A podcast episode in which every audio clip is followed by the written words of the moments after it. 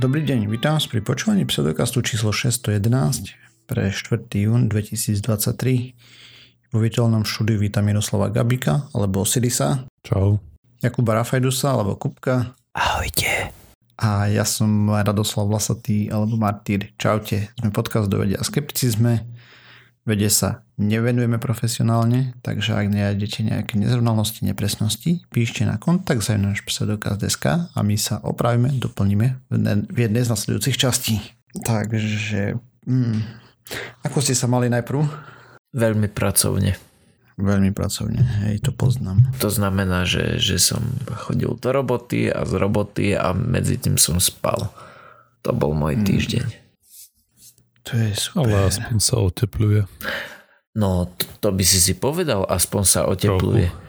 To je, cez deň je to úžasné. V noci som zrovna túto noc musel už prvýkrát e, spraviť tú, tú vec, že tesne pred spaním, že som, alebo teda nie pred spaním, ale že som vyliezol z postele, dal som si studenú sprchu, poriadne som sa neosušil, aby som bol ešte tak mierne mokrý, aby to proste zo mňa sa odparovalo, aby som sa chladil a tak som musel zaliesť pod perinu, až tak som zaspal. Mm-hmm. To asi nenájdeš pochopenie, lebo asi máme obaja klímy. Hej. Jaj, no tak to, to, to nie. Hej, no. Ako, ale v, hm, v starom byte si pamätám presne takéto nejaké podobné situácie, ako že som sa nesprchoval. Ale... Hej, je to, bude horšie, neboj sa. No ja dúfam, že sa mi podarí zaobstarať si tú klimu, že práve bude lepšie. Mm. Hej, celá planéta bude horšie. No nič.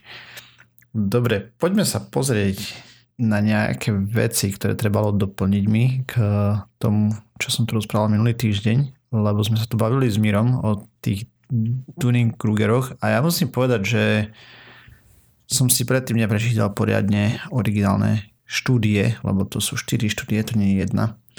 A tak som si to doplnil teraz na 100% a tým pádom to dá do perspektívy aj to, že nerozprával som až tak z cesty, hej, tam, jak som si myslel následne, keď som pozeral Wikipédiu.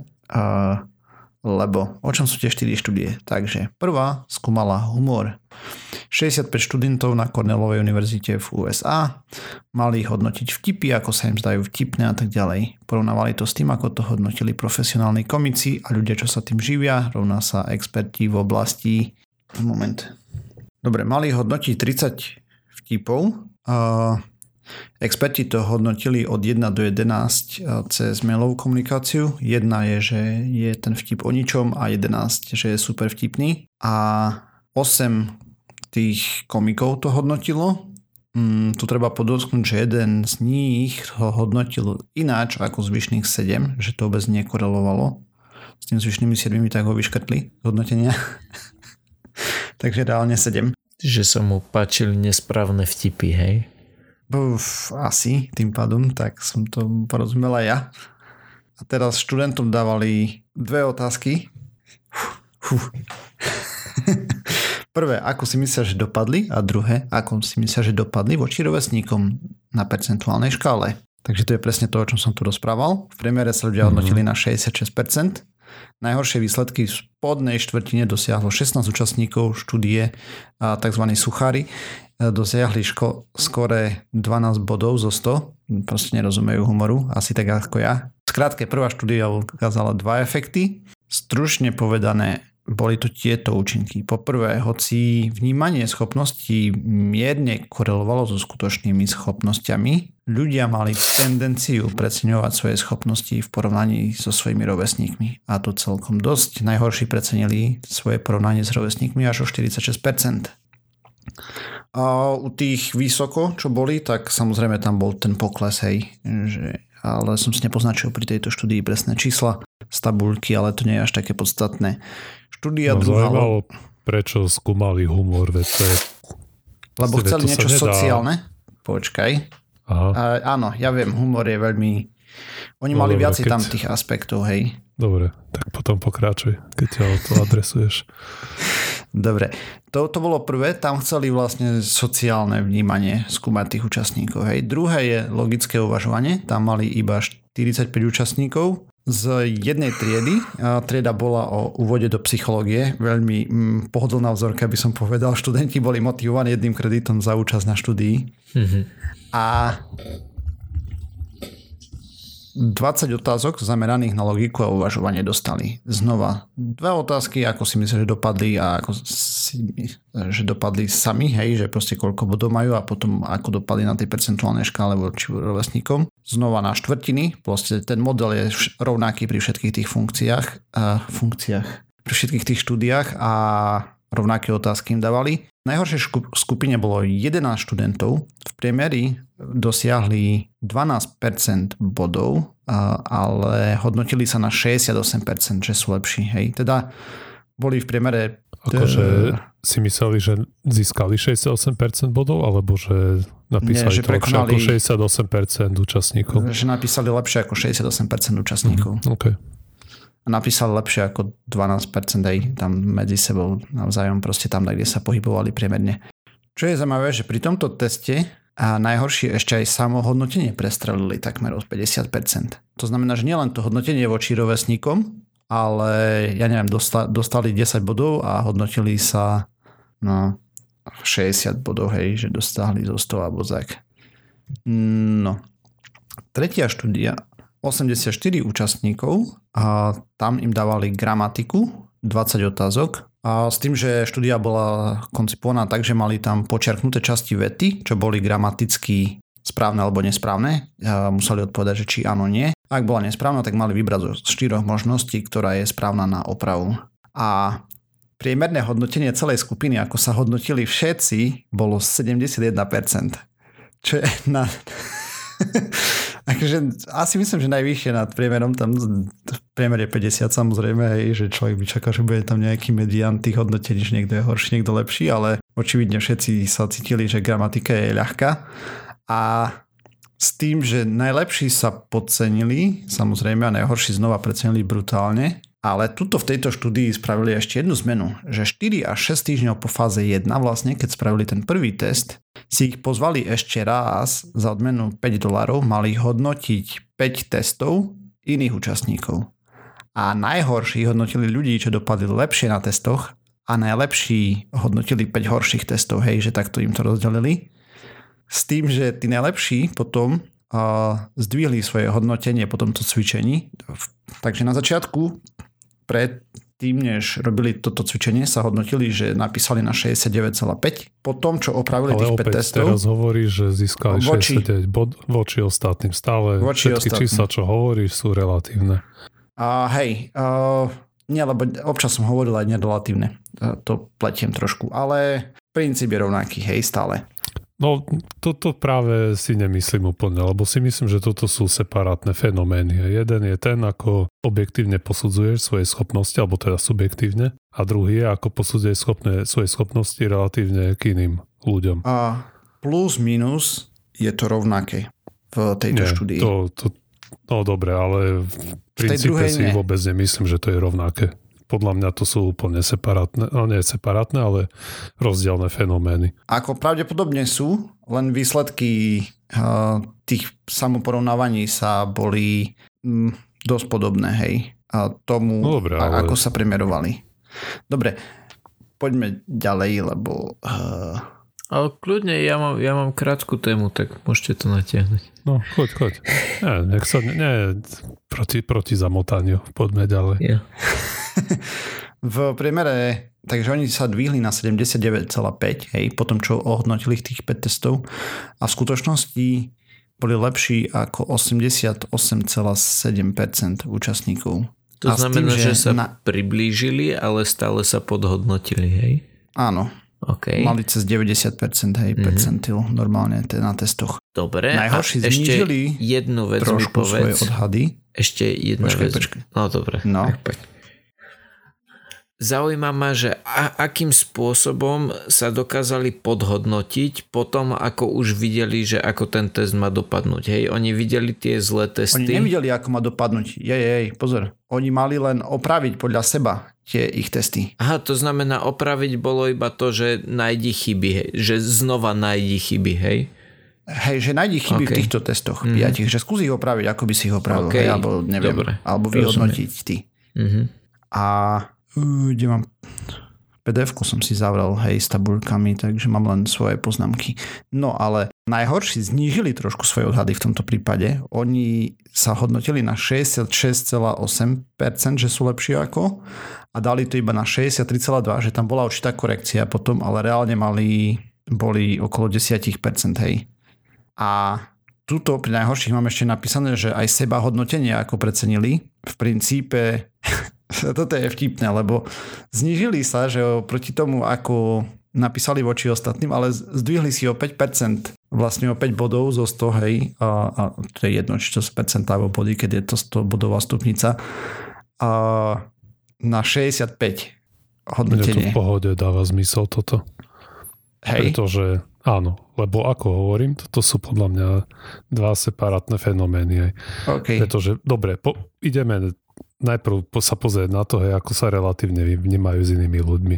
Ako sme hovorili, alebo som hovoril v minulom dieli, keď toto človek robí, tak si typicky predstaví nejakého obyčajného, priemerného neviem, študenta, mm-hmm. hej, o ktorom si prisúdi nejaké priemerné schopnosti a typicky si to predstaví človek ako, že je to Bob, hej? Alebo je sprostejší ako ty, tento imaginárny priemerný človek. A z toho vyplýva ten, ten klam nadradenosti. Mm-hmm. Čiže vždy sa hodnotíš lepšie ako priemer, pretože si lepšie ako ten hypotetický Bob. A teraz, keď im ukážu, tým dobrým e, študentom napríklad, ukázali 5 najhorších písomiek, tak ten hypotetický Bob v ich mysli sa stal ešte Bobším. Čiže oni sa nadhodnotili relatívne s ním.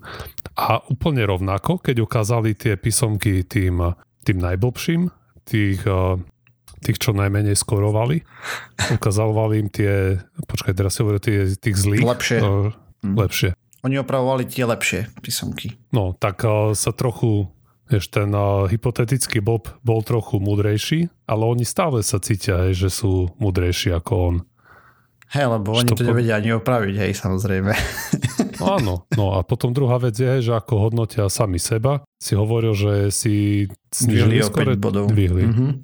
Tak možno, keď to nevedeli uh, opraviť správne, čo vyplýva z podstaty veci, že nevedeli, ako to je správne, stačí, že to tam zakruškovali trochu inak a opäť, hej, v pohode mohol a ten, a, lebo, lebo keď ten zakruškoval to dobre, hej, ten dobrý študent, ale bolo to inak, ako to zakruškovali oni, tak automaticky si mysleli, že ten človek sa pomýlil. Čiže aj tu na ten hypotetický bob aj pre nich sa stal ešte bobším, hej? Mm-hmm, hej, rozumiem, hej, lebo oni nevedeli výsledok. A v realite mali náš 10,1 bodu, hej. Hej, z dobre. Toho. No dobre. A teraz štúdia 4 mala 140 účastníkov a s tým, že štyria vypadli, lebo nesplnili nejaké doplňujúce úlohy, či čo tam písali. A, ale z, ako prebiehala, takže zadania boli v skupinách, 4 až 20 ľudia v skupine.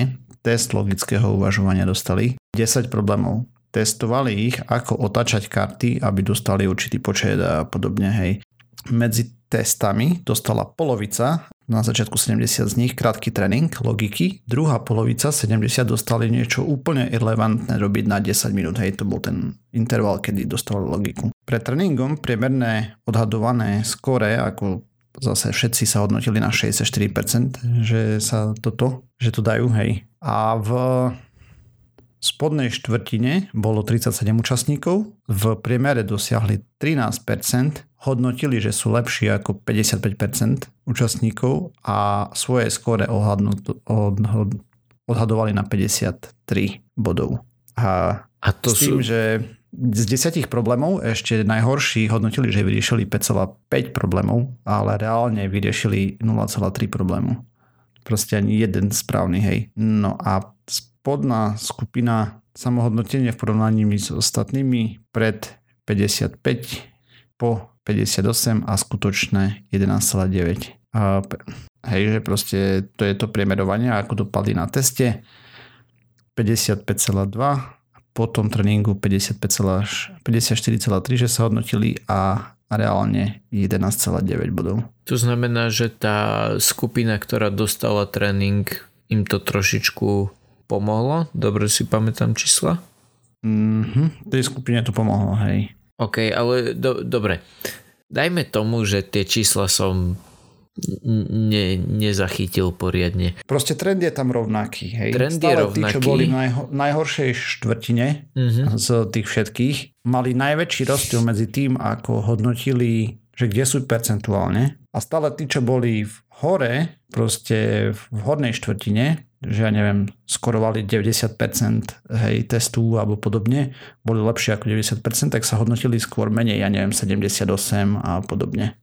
Jo. Okrem tej jednej štúdie trojky, kde vlastne mali opravovať, tam si to zdvihli, hej, mm-hmm. zo 69 na 79, čo bolo aj tak menej ako 88, mm-hmm. či koľko tam mali v priemere. Jo.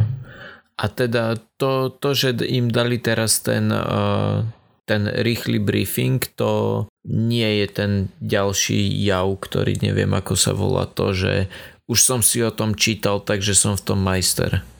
Hej, že, že ne, neboli tam... To ja neviem povedať. Neboli to tam, tam vid- to, že či tam neboli vidieť nejaké akože väčšie rozdiely, či sa tie nožnice nejakým spôsobom neroztvorili ešte viacej. Počkaj, idem pozrieť tabulku štúdií presne teraz. Že očakával by som, že sa budú hodnotiť ešte vyššie, alebo inak, že Sice reálne im to zdvihlo o pol boda ten priemer, ale hodnotiť sa budú o 10 bodov, že majú lepší priemer. Vieš, čo myslím? Hej, tak uh, pozri. Takto to dopadlo pre trénovaných. Hej, tu som hovoril, toto bolo čísla pre netrenovaných, teda z 55 na 55,8 a aktuálne skore mali 11,9 a tých, čo trénovali, tak sa na začiatku hodnotili 54,7 mm-hmm. A potom sa hodnotili na 44,3 po tréningu, mm-hmm. ale reálne dosiahli 14,5, že boli na tom lepšie ako tá netrenovaná skupina. Mm-hmm.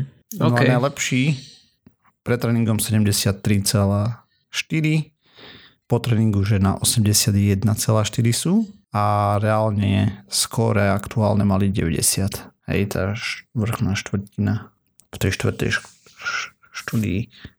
Takže tak, tým pádom vlastne tá matematická štúdia, hej, čo bola robená, tam mali výrazne viacej čísel, to bolo z toho veľkého celonárodného testu na študentoch, čo tam bolo a profesoroch. No myslím, že Scientific Thinking alebo tak, tam bolo 17 tisíc účastníkov, z toho vybrali tisíc dačo, čo som tu rozprával minule a tam im vyšlo matematicky, že je to vlastne len regression to the mean, hej, proste, že všetci chcú byť priemer a kvôli tomu, že to je. Tak vysvetovali tú prvú časť toho Dunning-Krugerového efektu. Čo možno, že je pravda. A to nevieme povedať, hej. Len ja som tu hovoril, že to vôbec neadresuje tú druhú časť tých štúdií, ktorú sa tam oni písali. Čo je vtipné, že to neadresuje ani Wikipedia, keď som dobre čítal. Aj vtedy ty si pozeral, Nemiro? Wikipédiu. No potom, he, no he. Proste to tam vôbec není. A, takže, te, nie vždy sú tie alternatívne zdroje, to znamená nepriamo štúdia a nevždy no dobre, dobre popisujú, čo sa tam dialo v tom výskume. Toto podľa mňa nevadí, že proste v tých nejakých štúdiách pôvodných to bolo tiež aj skúmané, aj ten relatívny vlastne výkon. Lebo si myslím, že z nášho pohľadu, ako povedzme skepticizmu, je proste daný Kruder má ten ten efekt znamená to, ako ohodnocuješ svoje schopnosti, hej? alebo ako ich alebo ešte povedané, ako ich neohodnocuješ korektne. Uh-huh. A to, že technicky by to mohlo byť aj to, že ako, aký je tam, ako sa hodnocuješ v súvislosti s inými, to síce môže byť pravda, ale myslím, že pre praktické účely z nášho pohľadu je lepšie to proste odlíšiť a vypustiť z toho a zaoberať sa tým skôr v, tom, v tej ilúzii nadradenosti napríklad. Hej, ono... Že netrvať na tých technikalitách a že to, že niečo nie je vo wiki, to, proste to, keď som si čítal to, čo je vo wiki, tak to popisuje zhruba to, ako ja rozumiem tomu Dunning-Kruger efektu. Otázne je, či mu rozumieme dobre, hej, tým pádom. Ale, ale čo je dobré? To, dobré je to, čo... Lebo nie, no, podstata nejakej reči alebo nejakých spojení a pojmov je to, aby sme vedeli navzájom, o čom sa bavíme. Hej? Hej, ja viem. Komunikácia nejakej pointy. A keď Dunning-Kruger efekt, keď sa povie, a väčšina skeptikov si pod tým predstaví to, že to je to, ako ty ideš na test a potom sa ťa spýtaj, na koľko bodov si ho napísal a ty sa pre, prestrelíš alebo podstrelíš, tak to skreslenie nastáva vplyvom Dunning-Krugerovho efektu. Hej, to je podľa mňa celkom ustalené, ako to vnímajú ľudia v našich kruhoch. Uh-huh. A preto okay. si myslím, že toto by malo byť správne, aby, aby sme sa prispôsobili vieš, tým, čo tie pojmy, ako ich vníma verejnosť. Hej, samozrejme. A neláma to cez koleno, aj, že čisto technicky správne by to malo byť aj to, aj tá druhá časť, relatívny výkon s ostatnými ľuďmi. Ale si myslím, že to narobí viacej šarapaty, keď to nie je tak, ako si to vykladá väčšina ľudí. Mm, že v niektorých, niektorých prípadoch, jasne, v niektorých prípadoch musíme upraviť o, svoje chápanie pojmu. Ale myslím, že, že toto je, je ten jedno, prípad. Hej. Nie, nie je to jedno, ale tu je ten práve prípad, kde by sme sa mali prispôsobiť a proste vypustiť tú časť kvôli tomu, že je to pokryté relatívne tým a tou ilúziou superiority. Že to nie je mm. nutné nejak dávať dohromady. A že tu by sme mali ako ten termín, čo znamená tú definíciu prispôsobiť tomu pochopeniu. Alebo proste ako tomu ľudia rozumejú bežne, než naopak. Neviem, či som sa vyjadril zrozumiteľne. Som mi zdá, že som sa posúdiť poslucháči, ja som sa stratil. ne, jasne. Ja, ja rozumiem a v zásade ja si s tebou súhlasím. A hlavne kvôli tomu, no. že, že je fajn, keď povieš, že je to jeden efekt, keď ty myslíš jednu vec, lebo takto by si pod to zahrňal dve rôzne veci a je fajn. Ako, vieš, Môže to byť na debatu, či sú tu rôzne, že či tá ilúzia superiority priamo nepramení z toho Dunning-Krugerovho efektu. Hej. Mm-hmm. Možno tam je nejaké, nejaká následnosť, nejaká kauzalita. Hej. Alebo možno je to len Ale... matematický, matematické primerovanie. Možno, hej. Ale zatiaľ z toho, čo sa dozvedáme o tom, sa mi zdá, že je užitočnejšie sa o tom baviť ako o dvoch eh, separátnych eh, biasoch alebo klámoch. No tam bolo viacej štúdí robených, ktoré na to poukazujú. Hej, ja som to no, spomínal to GMO vtedy a kopec hej, hej. toho je, hej, že to nie je len čisté primerovanie sa. Nie, nie, akože jasné, tie, tie efekty myslím si, že nikto nespochybňuje, že existujú a sú niektorých oblastiach veľmi výrazné, ako napríklad mm. s tým GMO. Myslím, že to žiadna z tých štúdí ani, ani sa nepokúša nejak spochybniť. No tá matematická práve netvr- tam tvrdili, že to vyvracia z časti ten Dunning-Krugerov efekt a že to je len proste nejaký šum a sa to dá vysvetliť tým priemerovaním matematickým. No ale to, tie pozorovania proste tam nastali, ne? To nespochybňuje, že tie, všetky tie štúdie boli zlé, čo ukazujú Krugerov efekt. Nie, nespochybňuje podľa mňa. Iba, že to, alebo že odkiaľ to pramení, alebo tá, mm-hmm. alebo tá prapričina, aj, že nemusí byť taká, ako sme si mysleli, že môže to byť uh, len tá niečo matematické pod tým. Ale ten proste reálny efekt, čo bol v štúdiách nameraný, že my, myslím, že ten na oni nespochybňovali, že to nie, neexistuje. Nie, oni to nespochybňovali. Nie, nie, nie. Oni len príčinu no. toho, hej.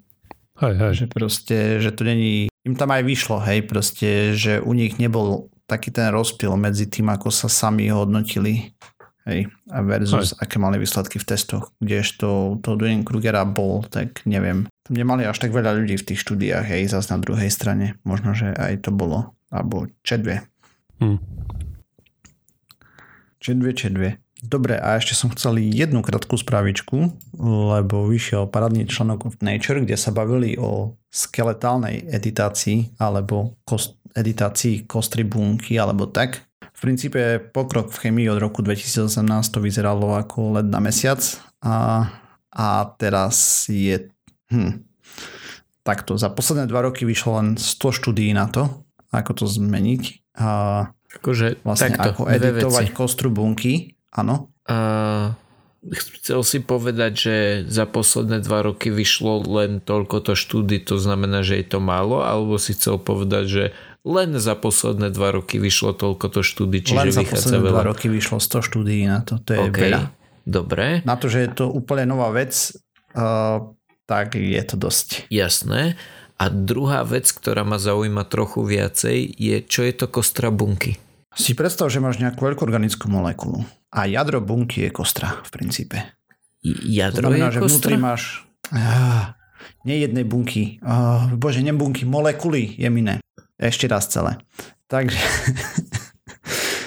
lebo ja som povedal kostru bunky a bavíme sa o kostre molekuly. Okay. To znamená, že ja neviem, máš taký benzén alebo dačo, hej, a vnútri no. tých pár uhlíkov uh, je kostra vlastne celé tej molekuly. A v nich, keď chceš dačo meniť, tak to, čo to obaľuje, vieš, keď máš komplikované reťazce. A neviem, akože vôbec mi to nepomohlo, neviem si to predstaviť, ale to je skôr môjim nedostatkom uh, chemie ako uh, lebo Takto.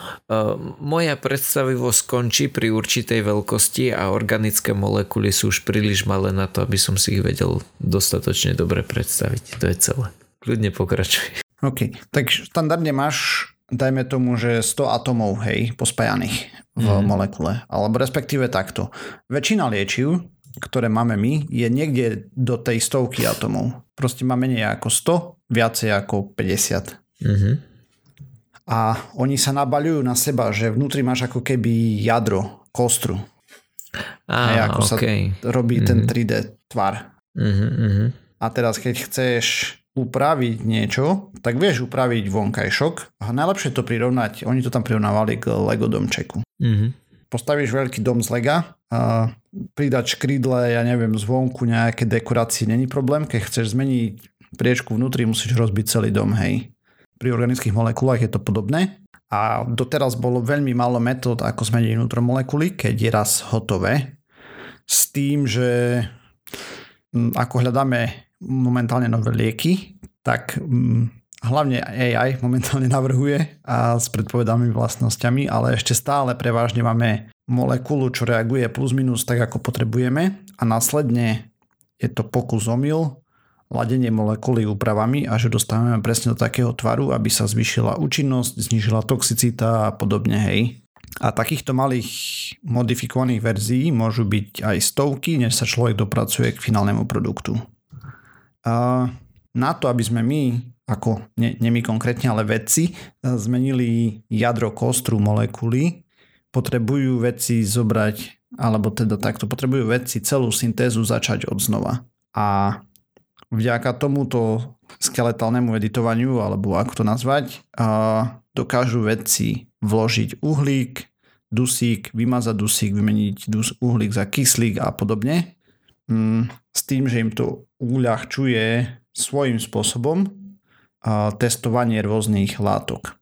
No, ale ono možností je pomerne dosť v organickej chemii, takže približný priestor, ktorý potrebujú vedci zmapovať je 10 na 60 možných organických molekúl, ktoré sa podobajú alebo by mohli byť liečivami. Proste, že ten tvar tam je taký, že by to tam mohlo byť, spadať.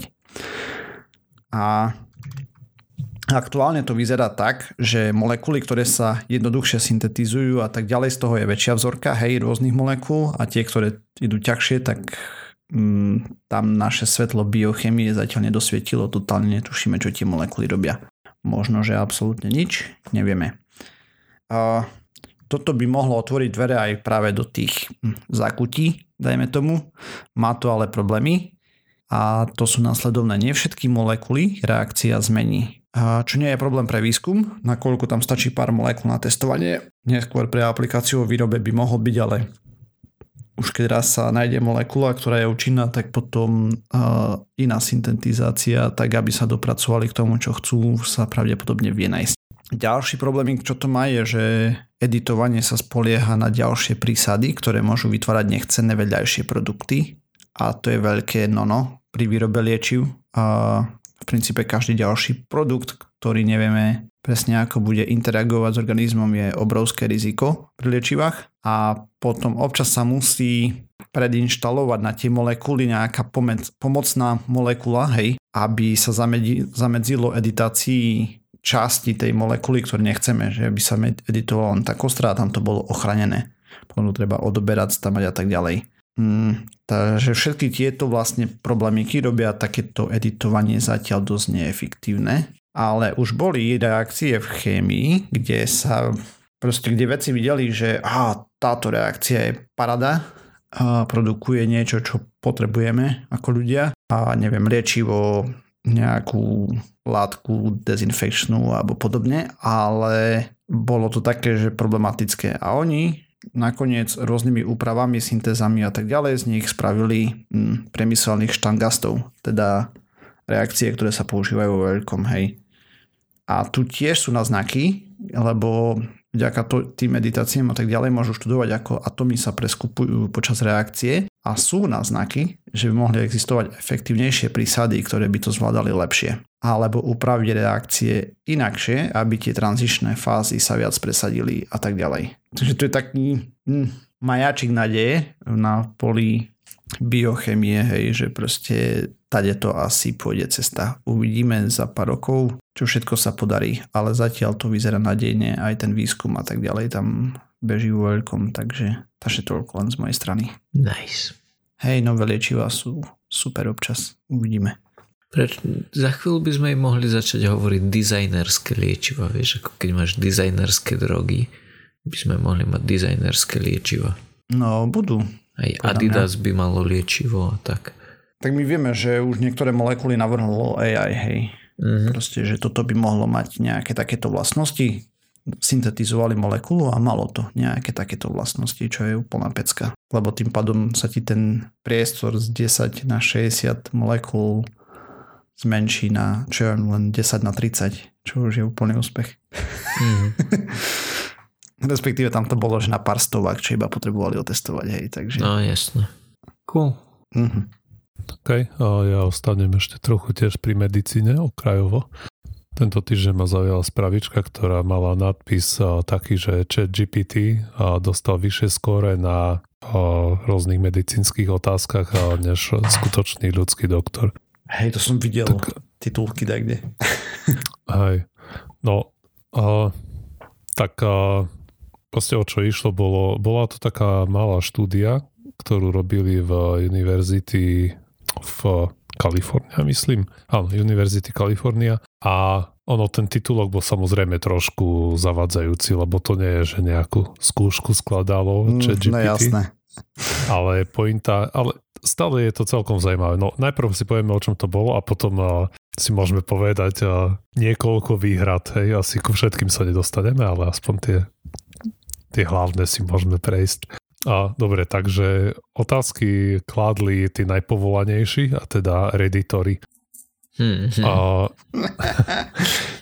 čiže výskumníci išli na Reddit, je tam nejaký subreddit Ask Docs, kde rôzni ľudia kladú otázky a potom im to zodpovedávajú, ne, alebo mali by odpovedať na to nejakí lekári.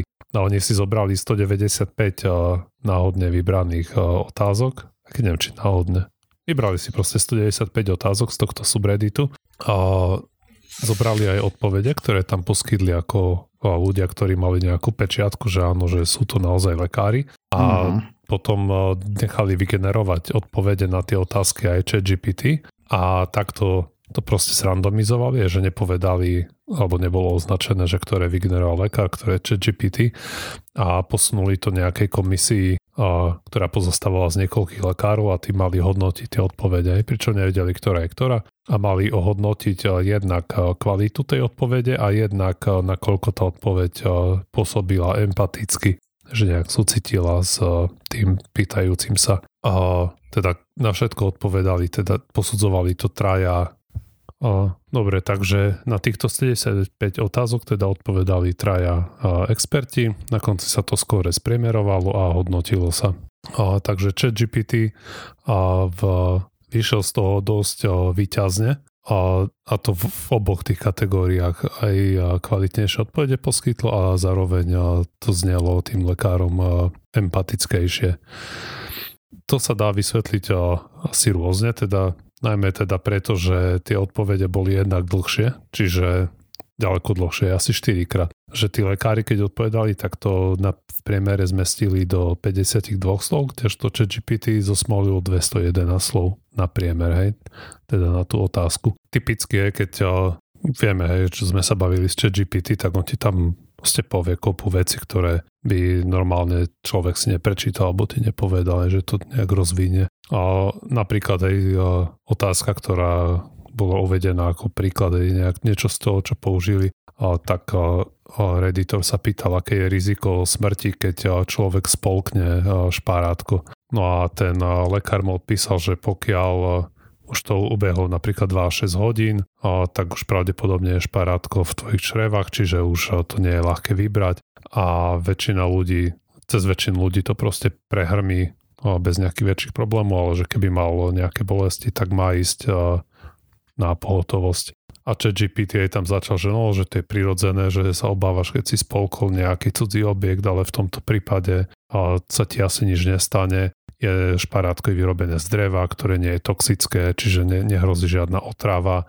A najväčší nebezpečenstvo je, keď sa ti zasechne v hrdle, ale že už keď to prejde, tak si máš len sledovať, či ten nezačne niečo bolieť, či nemáš nejaké symptómy, ale že keď žiaden z tých symptómov nepociťuje, že pravdepodobne to cez, cez teba len tak prejde a nemusíš sa báť, a máš si dávať pozor, keď ješ jedlo, aby si tam náhodou nemal to šparátko. A že je pochopiteľné, že sa bojíš, ale nemusíš sa stresovať, lebo pravdepodobne sa ti nič nestane. Chat GPT odpoveda ako študent na skúške, ktorý nevie odpovedať na otázku. Ale úplne. Ale ako odpovedal správne. Ja som no, že on vedel odpovedať na otázku, len vedel, to, len, len on môže tam nahádzať tie omáčky, hej čo lekár e, samozrejme... Nemá čas. Už, e, vieš, keď ide odpovedať na redy, tak dá sa predpokladať, že má čas. No jasné, ale, ale... v zásade uh, ale nikto, sa ho, nikto sa ho nepýtal. Nikto sa nepýtal na to, že z čoho je šparatko a či sa má bať. Hej. Proste zaujímalo ho, či zomrie. Lekár odpovedal, nezomrieš. Asi. Nie. Asi. No, a čo GPT tiež asi nie, ale nahádzal tam omáčku, hej? Ja. Ako, neviem, aké boli tie zvyšné otázky, hej? Mm-hmm. Ale toto bol akože príklad, alebo ďalší príklad tam bol, že či dostane človek odraz mozgu, keď udrie hlavou vo železnú tyčku. Tak si viem predstaviť, že či GPT čo tam napíše, že nie je to dobrý nápad a treba mm-hmm. si dávať helmu, keď ideš búchať do. Takéto slinty. Ale... Lekár napíše, že záleží ako silno. Hej, hej. Čo by asi aj GPT napísal. No ale... No a na základe tohto je, že to takto vyhodnotili, tak samozrejme to vygeneroval tie titulky, že doktor GPT a spol čo samozrejme vôbec mm. z toho nejako nemôže vyplývať. Ja podľa titulkov by som typoval, že nejaký medicínsky test normálne spravil skúšku alebo hej. tak, hej. To bol, ako boli s tými právnickými testami, ne? Mhm. A niektoré ešte výhrady, ktoré som čítal k tomu bolo, že otázka je, či že odkiaľ vyberali tie otázky, či nemohli byť v nejakom a, tom a, súbore, vieš, z ktorého sa učil ten GPT. Áno, to bola prvá vec, ktorá mi napadla, jak si o tom začal rozprávať, že však keď sa z toho naučil, samozrejme, že bude vedieť správne odpovede. Hmm. A, lebo ja viem, že v princípe on totiž to spravil, hej, uh, medicínsku licenčnú skúšku chat GPT na 60%, čo bolo akurát tak, že preliesol. Mm. Ako v zásade, no, akože teraz samozrejme už to samoz- začalo generovať tie nápady, že prečo, na čo sú nám lekári, keď uh, môžeš si četovať s chat GPT o tom.